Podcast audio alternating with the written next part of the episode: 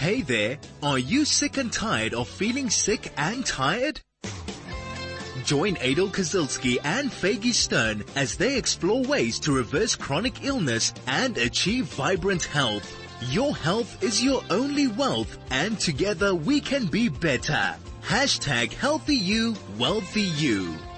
And it's a very good morning from a wet and miserable Johannesburg. I think Cape Town has sent us the lousy weather. Thanks, the Cape Townians. Um, so uh, it's wonderful just to be in the house and listening to the pitter patter rain outside as long as we don't go out. Good morning, Faigy. How's the weather on your side of town? Good morning, Adel. I think it's very similar to your side of town. I live in the same place as you and it's not that far, but it really it does look beautiful outside. Yes, we do need the rain and I think maybe the rain will also take away, I think all the allergies and, uh, you know, snotty noses that everybody has seemed to have uh, gotten the last week from the change of season. So hopefully it will uh, bring down the spore count. And definitely looking forward to Richard explaining how to increase our oxytocin levels so that we don't mind if it rains or not.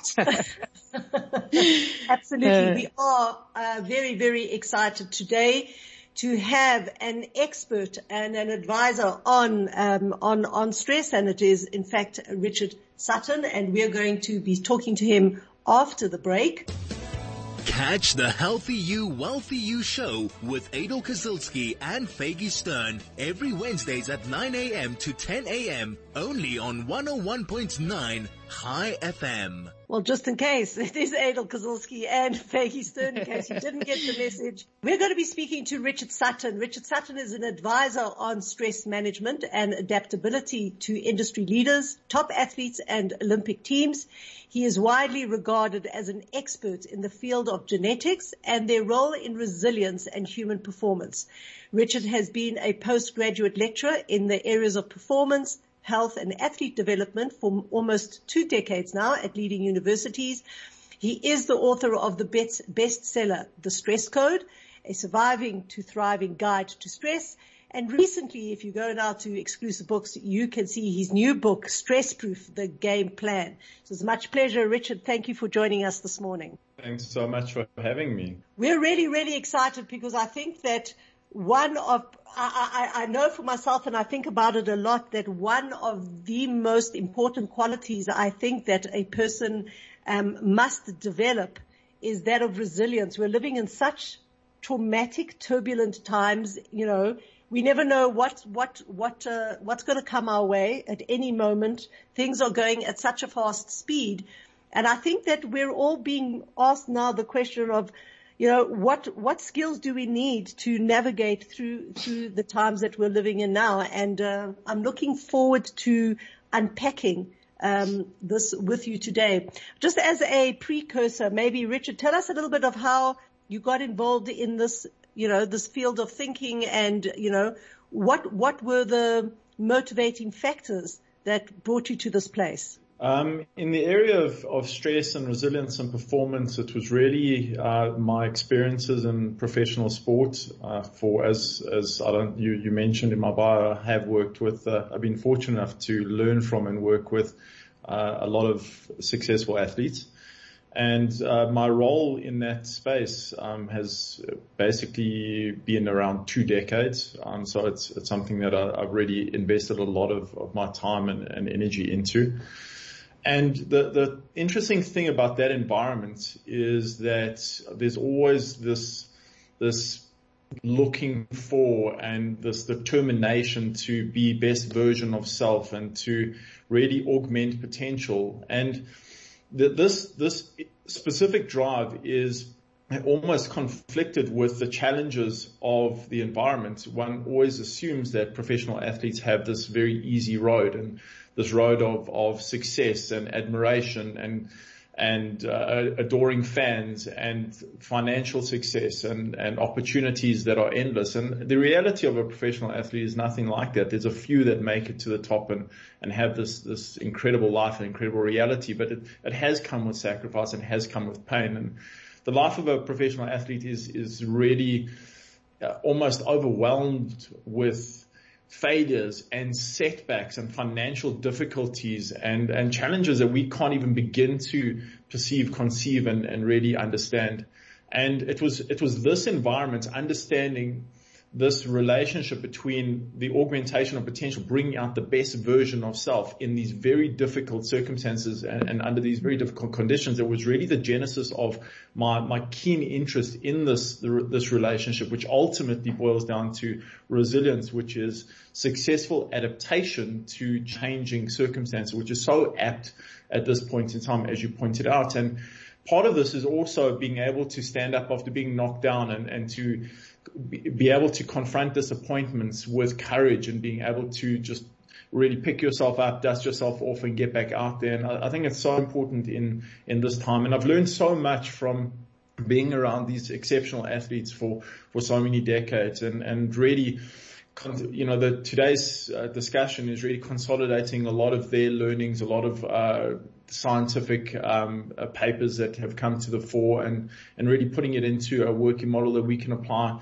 to our lives um, basically now. Very interesting. So just in terms of, of resilience, you've, you've given us um, a, a, definition. It's basically adaptation to the circumstances that you find, you, find, find ourselves in. What supports, improves or drives resilience? So there's a, a lot of factors that overlap um, you, you have to have a certain degree of physical health. Um, there's support, which is important. Uh, a, a character which is adaptable and agile. Um, you have to have a strong set of personal values. You've got to be persistent. You've got to have coping strategies in place. It's got to be emotional regulation. You've got to be optimistic. So there's a, there's a very big set that, that really determines our resilience potential, um, at the end of the debate, uh, end of the day. And those are the defining characteristics. And, if one goes back a decade or, or 12 or, or longer, uh, 12 years or longer, one kind of starts unpacking where this interest in resilience stemmed from, with, certainly within an organizational context. And the interest really was the, the Great Recession in 2008 and, and how through, through this economic turbulence and instability, which doesn't even, it pales in comparison compared to where we're holding right now.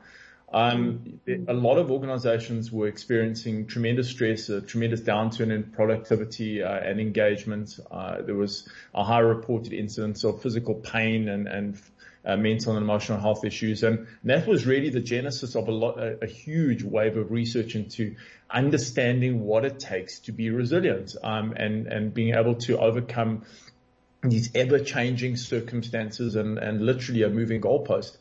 Um, so that that really was, uh, I think, a, a, turning point where a lot of papers came out, and and a lot of a lot of organisations and, and large companies were really applying some of these principles that had been studied extensively, but with limited success until the real breakthroughs came through, and, and the real breakthroughs were when researchers started studying two extremely resilient groups.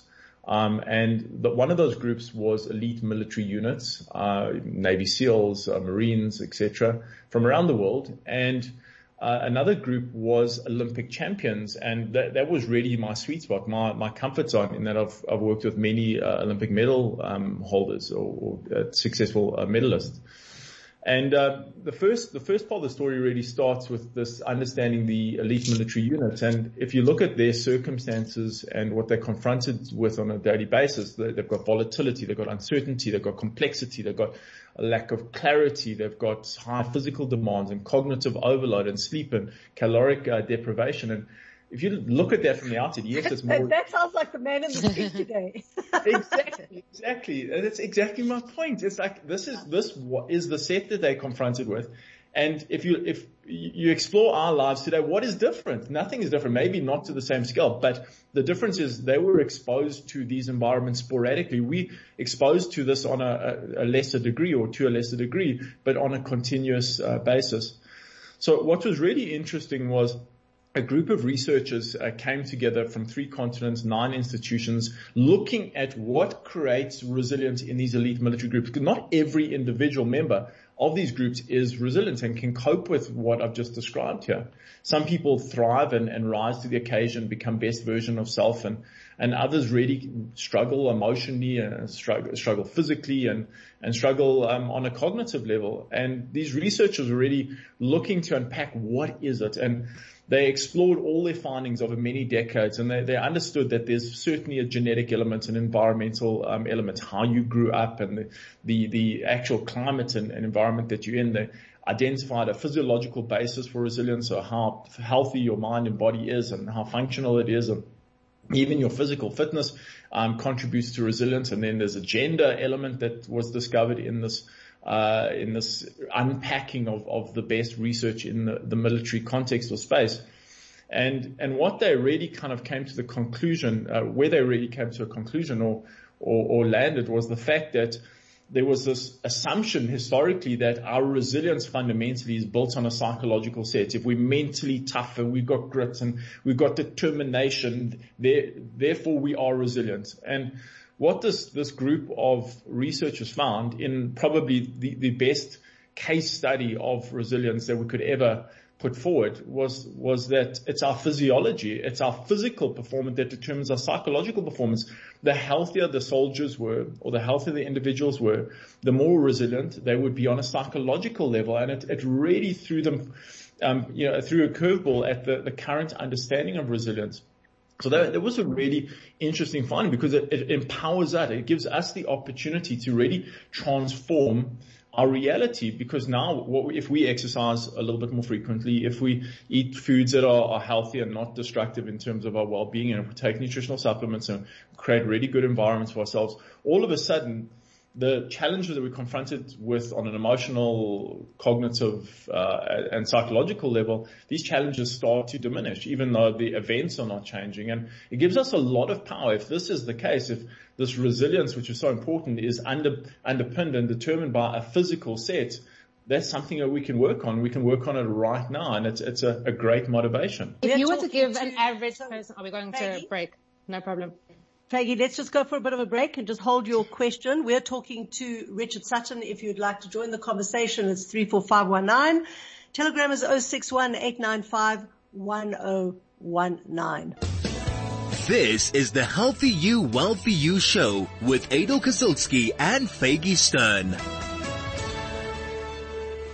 Well, welcome back and we're discussing resilience. Faigy, you had a question for Richard.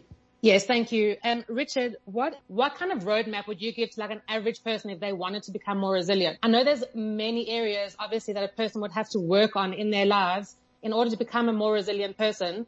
And if a person actually be, like almost doesn't believe that they can get there, how do we kind of convince them or explain to them how they can get there? So, so I think what, what we, we, we're trying to answer is something that, um, we all have the, the, same, the same challenge and the same question for, and, and that is that how do we cope better right now? It's just the, the set that we're confronted with is so overwhelming. And based on what I've just described and, and this whole kind of unpacking of, of this concept of resilience, uh, successful adaptation emotionally, psychologically and physically, um, where one would want to start um, is certainly in augmenting and promoting physical health. So that would mean exercising at least three times a week for 30 minutes or, or, slightly longer. And that'll, that'll give you a tremendous health advantage off the back. It will reduce the risk of developing a chronic disease by 44%. It will extend your, your life expectancy and quality of life by around seven years. And that's just from a consistency perspective if you're looking at diet, how, how can we adjust our diet in terms of the bigger elements? It's reducing sugar and reducing coffee and alcohol, um, certainly reducing fried foods and reducing uh, excessive consumption of meat. Just the basics, not nothing too elaborate. Just more fruits and vegetables and seeds and legumes and hypoallergenic grains like rice and quinoa. Um, so those are the things that are really going to support you on an overall health level. And we also have the opportunity to explore nutritional supplements if, if some of us um, are inclined that way. Omega-3 fatty acids, uh, B vitamins are, can be very helpful. Multivitamin can be very helpful. Vitamin D is exceptionally uh, beneficial for health. And these are just the fundamentals. And just by approaching this in a, a consistent um, and and um, on on an ongoing basis, uh, it, this the simple plan, the simple adjustment um, you, you'll already be able to cope and contend with the challenges that you're confronted with far more successfully. Um, but this is just one element, and that's that physical piece. Um, there's a whole other dimension that that we have to explore as well. What would that other element so, be? So, so that other element was when I when I started the narrative. Uh, you, it, it started off. You know, taking a step back. It was that we've been looking to improve our resilience at least for the last 12 years um, for a number of different reasons because the world is changing so rapidly. Um, a lot of the conventional methodologies are not working and scientists have been looking to certain groups for inspiration and, and, leadership in this regard. And one of those groups was military. And in the military context, the more physically robust and fit and healthy you are, the more resilient you'll be. And it's to the same circumstances that we're confronted with now to a, certainly a lesser degree, um, uh, but we on a more consistent basis. But the other group that was explored in, in incredible detail was Olympic champions and I'm not talking about individuals who held up a bronze medal. I'm talking about individuals who, who are able to hold up a gold despite their obstacles, despite their challenges. And their challenges are exhausting travel schedules, short careers, disappointments, failures, isolation, loneliness, um, ongoing pain, injuries, constant fatigue. Now, does that sound different to our lives right now? Not really. Mm. Uh, it's almost it almost parallels some of the things that we're going through. So we've we've got the superimposed state, the volatility and the fatigue, and so we, we can really resonate with what with with what they're going through, but obviously to a lesser extent. But the difference between athletes and, and the general population is that they're already training and they're exercising and they're fo- following good nutritional plans and nutritional supplements and they outdoors a lot and they have therapies and music and meditation and everything that's perceived to be health promoting. But only a small set of individuals get onto that podium and hold a gold medal. And it's not because they are far more capable and far more talented than others. In many instances, it's not the most talented athlete that wins the gold. So, so there was a great paper, and it, it, was a paper looking at 12 Olympic champions over many generations, not just at one Olympic Games, and looking at what they had in common. You know, what what was it that they had in common? And what they identified was a set of psychological factors, the way they perceive their challenges, the way they perceive their world, the way they kind of shift into another mindset, another gear when they're confronted with hardships and failures and setbacks and disappointments and loneliness and fears and insecurities and everything that, that we can identify. And what they identified really was fundamentally every single one of these 12 Olympic champions had six very strong psychological characteristics, which I'm going to expound on, but there were two defining behaviors um, that all of them possessed. And the first defining behavior was that every single one of these champions Every time they got into a situation where there was a setback, a failure, an injury, a disappointment, um, they saw the situation as an opportunity for growth, an opportunity for development, an opportunity for mastery. They actually saw the setback as something that was going to move them, something that was going to push them forward. And a growth the mindset. Exactly, very much so. That's exactly what it is, a growth mindset. And they mindset. basically like use their thoughts to create their reality. Exactly, exactly. Um, I mean, that's a pinpoint explanation.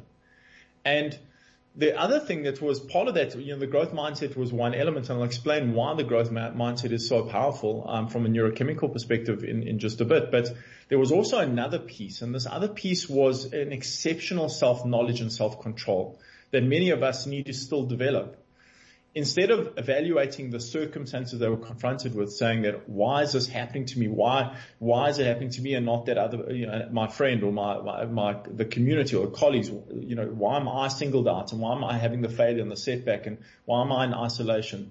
Instead of focusing on the situation that has unfolded, which is beyond their control, where they're an object acted on by by external forces that they have no bearing or, or no uh, control over they evaluated their thoughts and hmm. they evaluated their thoughts, basically asked themselves the question, these are the situations, these are the events that I'm confronted with right now. I can't do anything about them, but instead I can evaluate how I'm thinking. I can evaluate how I feel about the situation and I can evaluate or control how I act in the situation. And, and, what it looks like in a more practical context is being open to new experiences when they're confronted with pressures and, and difficulties. Being optimistic despite the fact that, you know, the, the way ahead looks, looks hard and, and looks low, full of challenges. Being innovative, being creative, being able to adopt new ideas and philosophies on the fly maintaining a, a, very strong goal orientation. So often when we get um, confronted with setbacks and challenges, we just lose all our goals. We just want to get through that time, and they never they never do that. Um, another really important piece, there's two pieces linked together, is that they're able to self-dialogue. So they get into a situation, they can actually talk themselves off the ledge and, and keep really focusing on, on what, how they're feeling, how they're thinking, how they're behaving, as opposed to um, fixating on the external events. And and the one thing that we don't do, and I think we're all guilty of this, is they take time to relax. They take time to either meditate or yoga or swim or they have massage or they have reflexology or they have whatever the intervention is. They take time in a day to shut down. And this helps them really recharge. And if you look at these two points collectively, basically what this incredible set of individuals do under difficult situations is they see the challenges as bringing about meaningful change. That's the first thing I see. And they, they're very proactive and, and they act on opportunities. And this is the, the, the springboard into the big psychological factors. And it's, it's an incredible lesson. And I've seen it firsthand. It's not something that I, I've just seen it read in a paper. It's, it's something that I've lived and been exposed to. And even it's inculcated itself into my psyche in the way I live my life.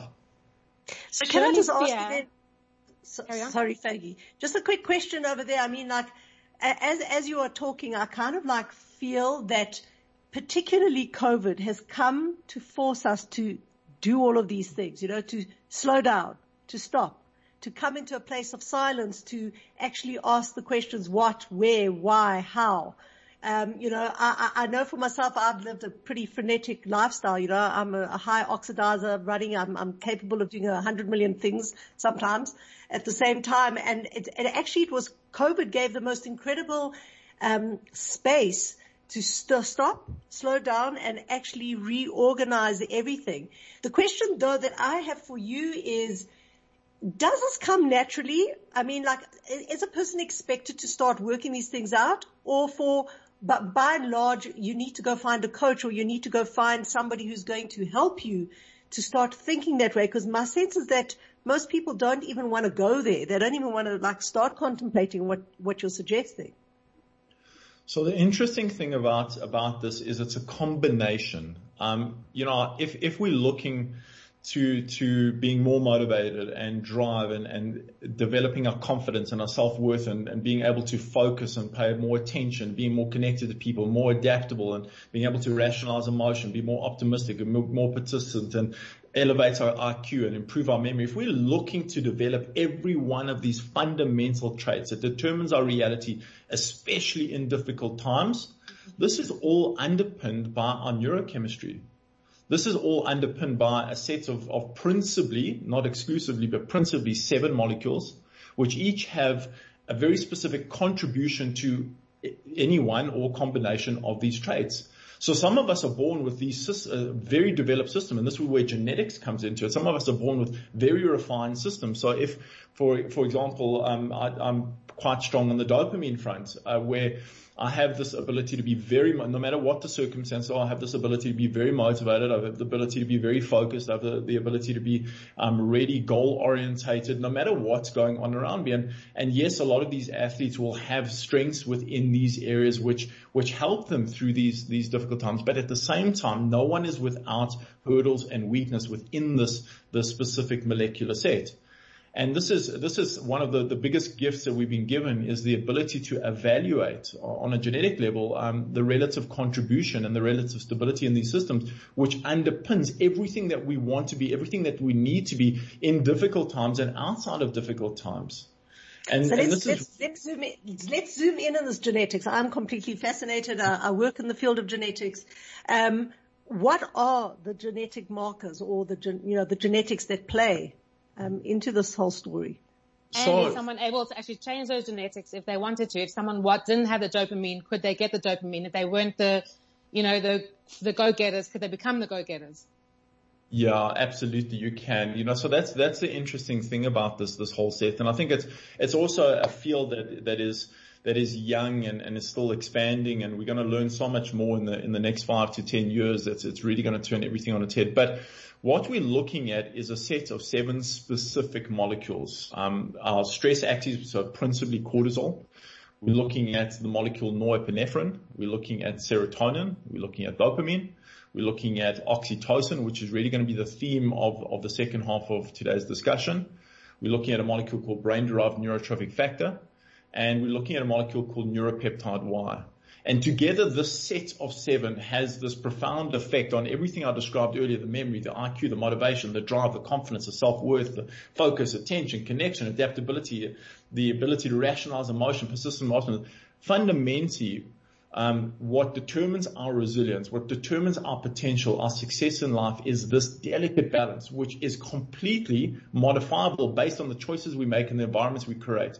So we may have obstacles that have held us back in the past. I'll give an example from my set. So where I'm strong is dopamine. So it helps me with memory. It helps me with learning. It helps me with uh, intellectual agility, focus, memory, motivation, adaptability. It helps me in that area. But where I'm really weak is serotonin on a genetic level sort of it creates mood and emotional instability and it can affect my planning and decision making. It can also affect my, my speed of adoption of new information. It can affect um, certain behavioral characteristics, uh, maybe make me more impulsive and uh, more prone to outbursts. So, so these systems, there's always this play. And over the, the last few years, the fundamentally the responsibility on, on myself in order to be best version of self and, and really be more consistent in everyday life. And I think that's what best version is. It's not to be brilliant every single day of your life. It's to raise the bar on your consistency of ability in any endeavor that you undertake to do.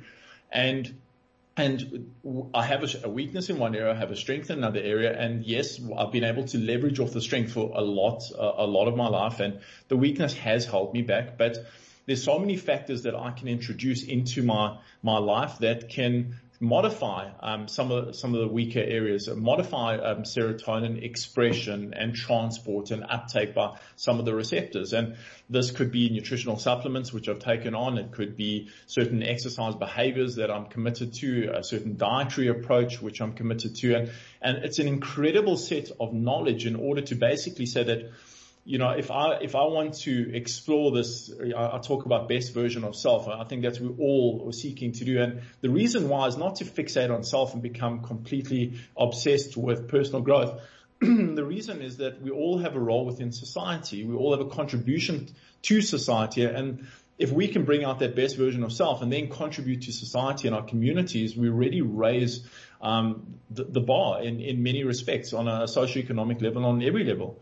Um, and I think that's a, a, fundamental responsibility that we all have. And it's, it's just such a fascinating space. And, and, it's a space that I've really spent a lot of time in. And I've, I've also explored it in athletic circles. Um, and, and it's been incredible to see some of the strengths and some of the weaknesses that exist and how athletes are able to, to circumnavigate that, um, just by changing their lifestyle, changing their environments to suit or to remove hurdles and to augment and really leverage off existing strengths.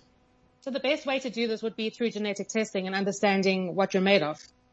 I think that's the place to start. I mean, I, I, genetic testing is great. It, really, it just, uh, it's it's certainly a, a, launch point, but one has to understand that because one has genetic variants in a certain area that are associated with inherent weaknesses of that system or potential hurdles within that system, doesn't mean it's playing out. It means it, sometimes you can have a genetic variant with absolutely no ramifications or implications. So this is where interpretation is everything. And one also has to understand that there's these very strong relationships that exist between the different genes and molecular systems and certain strengths in some areas can overshadow and, and compensate for certain weaknesses that exist. So there's a lot of complexity. It's not as uh, cut and dry as strong gene, weak gene outcome. But but certainly first step would be um, genetic panel, and I've actually been uh, working with uh, DNAlysis um, to develop a panel that is like very specific to this, and basically to help uh, individuals overcome emotional challenges and cognitive challenges, learning difficulties, and so on um, within this molecular space that I, that I've described and discussed. Absolutely incredible.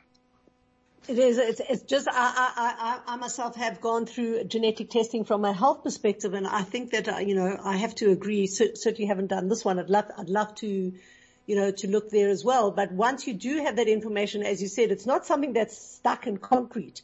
You know, if you have a, uh, you know, a gene that is uh, recessive or dominant or, or, doing whatever it's doing, but that information does help you navigate your life and, you know, do whatever you need to do on the outside to start start uh, changing them. We're speaking to Richard Sutton if you'd like to join the conversation, 34519. And uh, our telegram number is 061895 1019. This is the Healthy You, Wealthy You show with Adel Kazilski and Faigy Stern.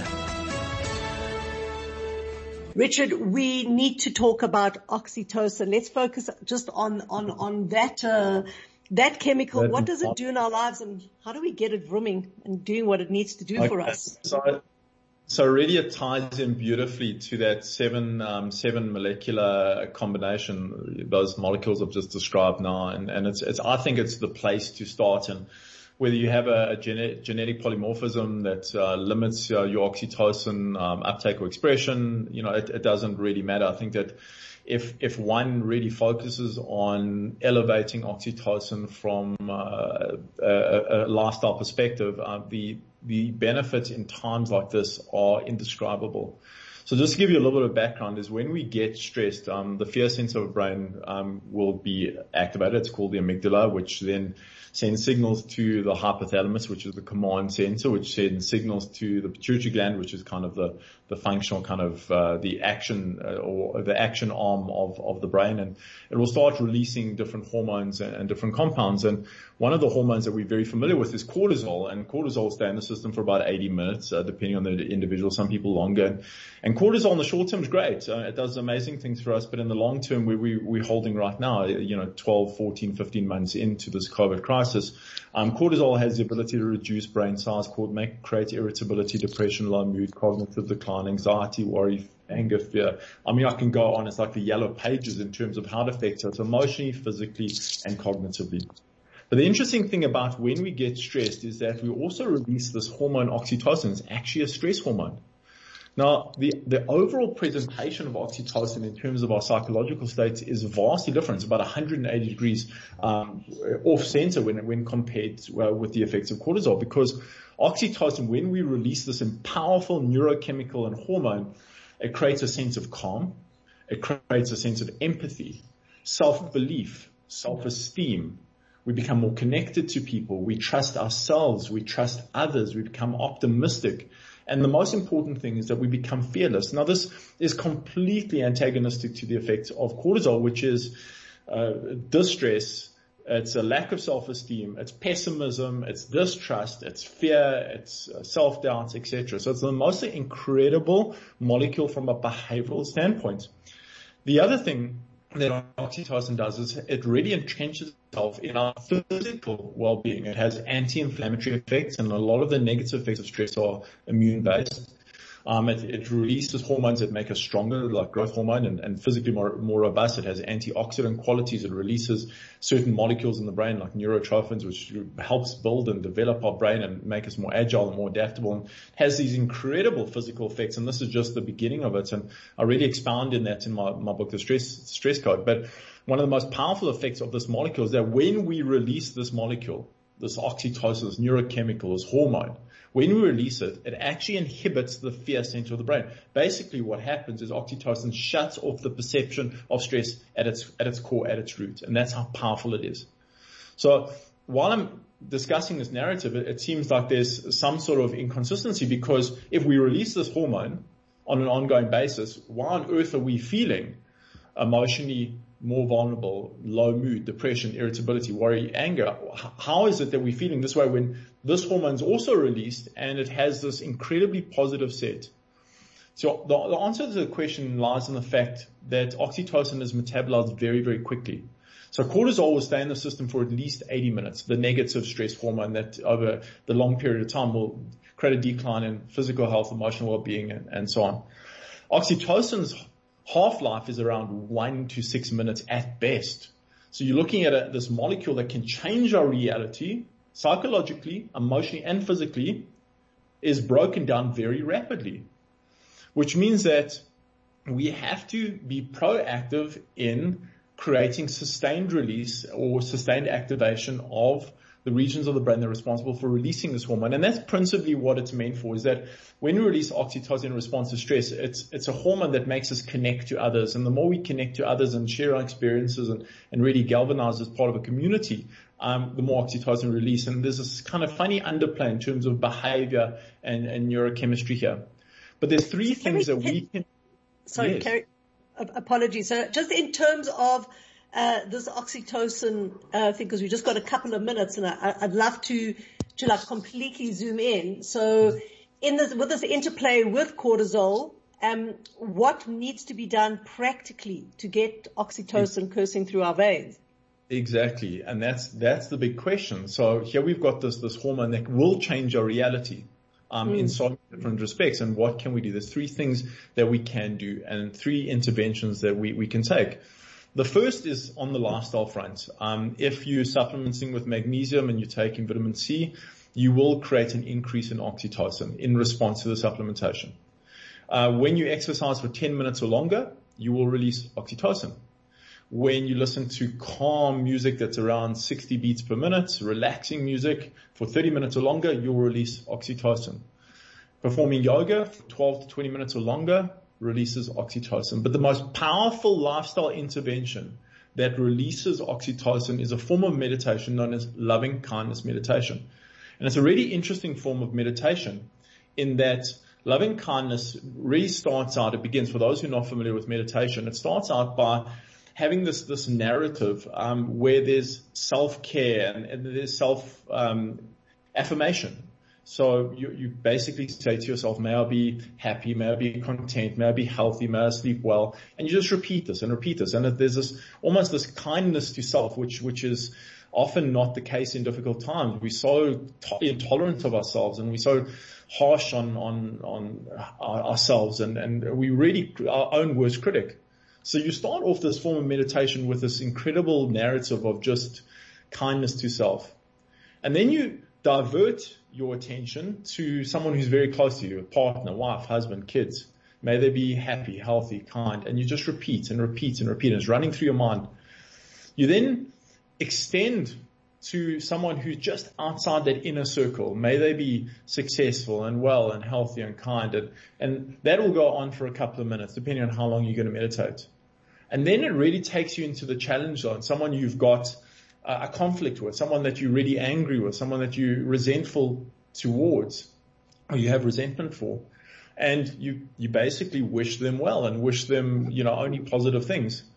And then it expands into more community and more societal. And it's the most powerful journey that you go through. And its, its greatest attribute lies in the fact that it has this ability to alter our neurochemical profile to the extent that it shuts down fear. It shuts down our stress responses, helps to rebuild our body on a on an incredible level, an inflammatory and antioxidant um, level, as well as different hormones and, and, and neurochemicals. And then it changes our behavior. We become fearless and we become confident and courageous and we okay with vulnerability. And uh, for me, for me, that's, it's a real game changer in the times that we live in. Absolutely so, fascinating. Uh, we need to go for a little bit of a break. When you get back, um, my question to you is going to be, is there some type of app or, or, or book or something that teaches us this loving kindness meditation? We'll be back in a tick. This is the Healthy You, Wealthy You show with Adel Kazilsky and Faigy Stern. Okay, Richard. So I want to know a little bit more about the loving uh, kindness meditation, and I believe there's a little bit more to even talk about with oxytocin. It's just almost kind of the introductory um, piece in terms of how to elevate oxytocin, and and really just you know I want to be as practical as possible. And you know how does how does someone go about putting together a routine that is that is going to raise and and augment this this powerful neurochemical and hormone so, so really, if you're looking for loving kindness meditation, you can actually go onto YouTube. Um, there's so many great um, options there. Some apps that are really good. Calm is, is a great app. I use Calm quite regularly personally. Um, I think there's a, a, lot of meditation practitioners that you can get in touch with. Uh, it's a matter of just kind of googling in your area. Um, but but I can't I can't begin to describe how powerful um, meditation in this context is in these times that we live in. And this is something that if you, if you, I talked about the resilience that exists within um, professional athletes and, and elite military units and uh, all of them are really engaging in, in the nutritional supplements and the, the physical, um, the physical elements and the meditations and the massages and things like that. And you can understand why they are resilient and why they're able to cope with things that most people can't but if, if we're looking to really develop a routine for self, I know we have to unfortunately close up before we really get to some of the, the big points here, which maybe we'll do a follow on.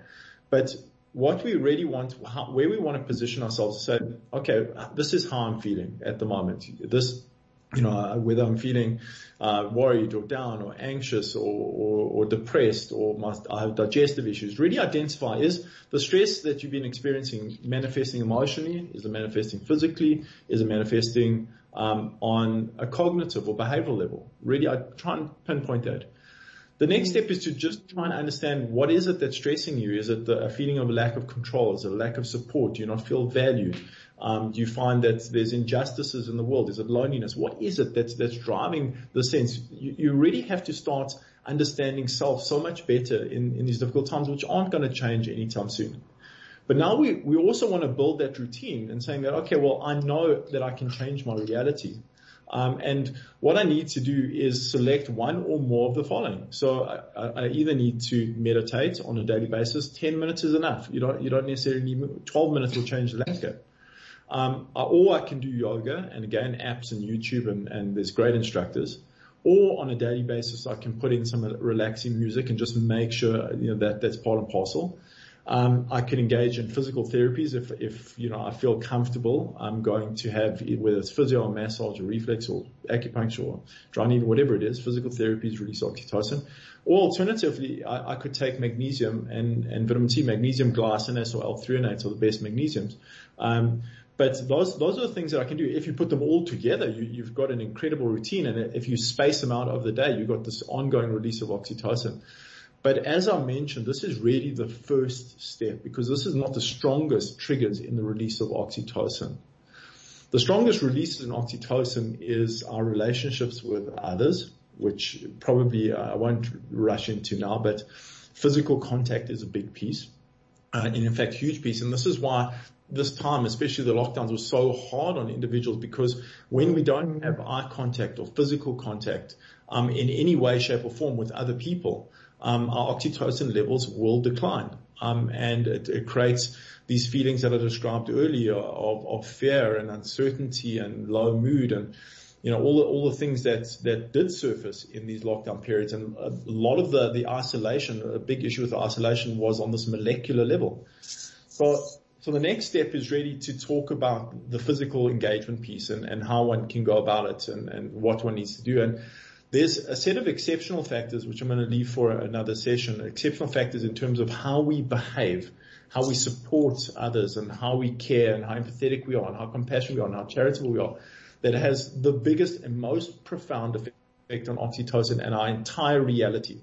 Um, and I think that's worthy of at least uh, uh, 20 minutes uh, as a discussion. Okay, well that means, Richard, you're going to have to come back and I've got to tell you, you are my oxytocin for the day because I'm even more motivated and ready to Absolutely pumped, ready to go. Adel, let's do this. We are going to do this. Uh, Richard, just before we say goodbye, where can people get hold of you, um, you know, just in terms of if they want to touch base with you personally? So you can get, you can go onto LinkedIn, um, that's under Richard Sutton, or you can go onto um, my website, Sutton Health, um, or you can mail me at um, richard at suttonhealth.co.za. Um, so if there's any more information that uh, you need and I can help you with, um, with the greatest of pleasure. Brilliant, brilliant. We've had some unbelievable feedback. Excellent show, we are told. We are really, really have been privileged to have you on the show, Richard. Thank you for your expertise and your time. Thank you again, Faigy, always. You're the best organizer in the world. Anybody who wants an organization, call Faigy. Um, and on that note, we wish everybody a fantastic oxytocin filled week ahead and we will be back same time, same place next week with more on how to live a holistic, healthy life.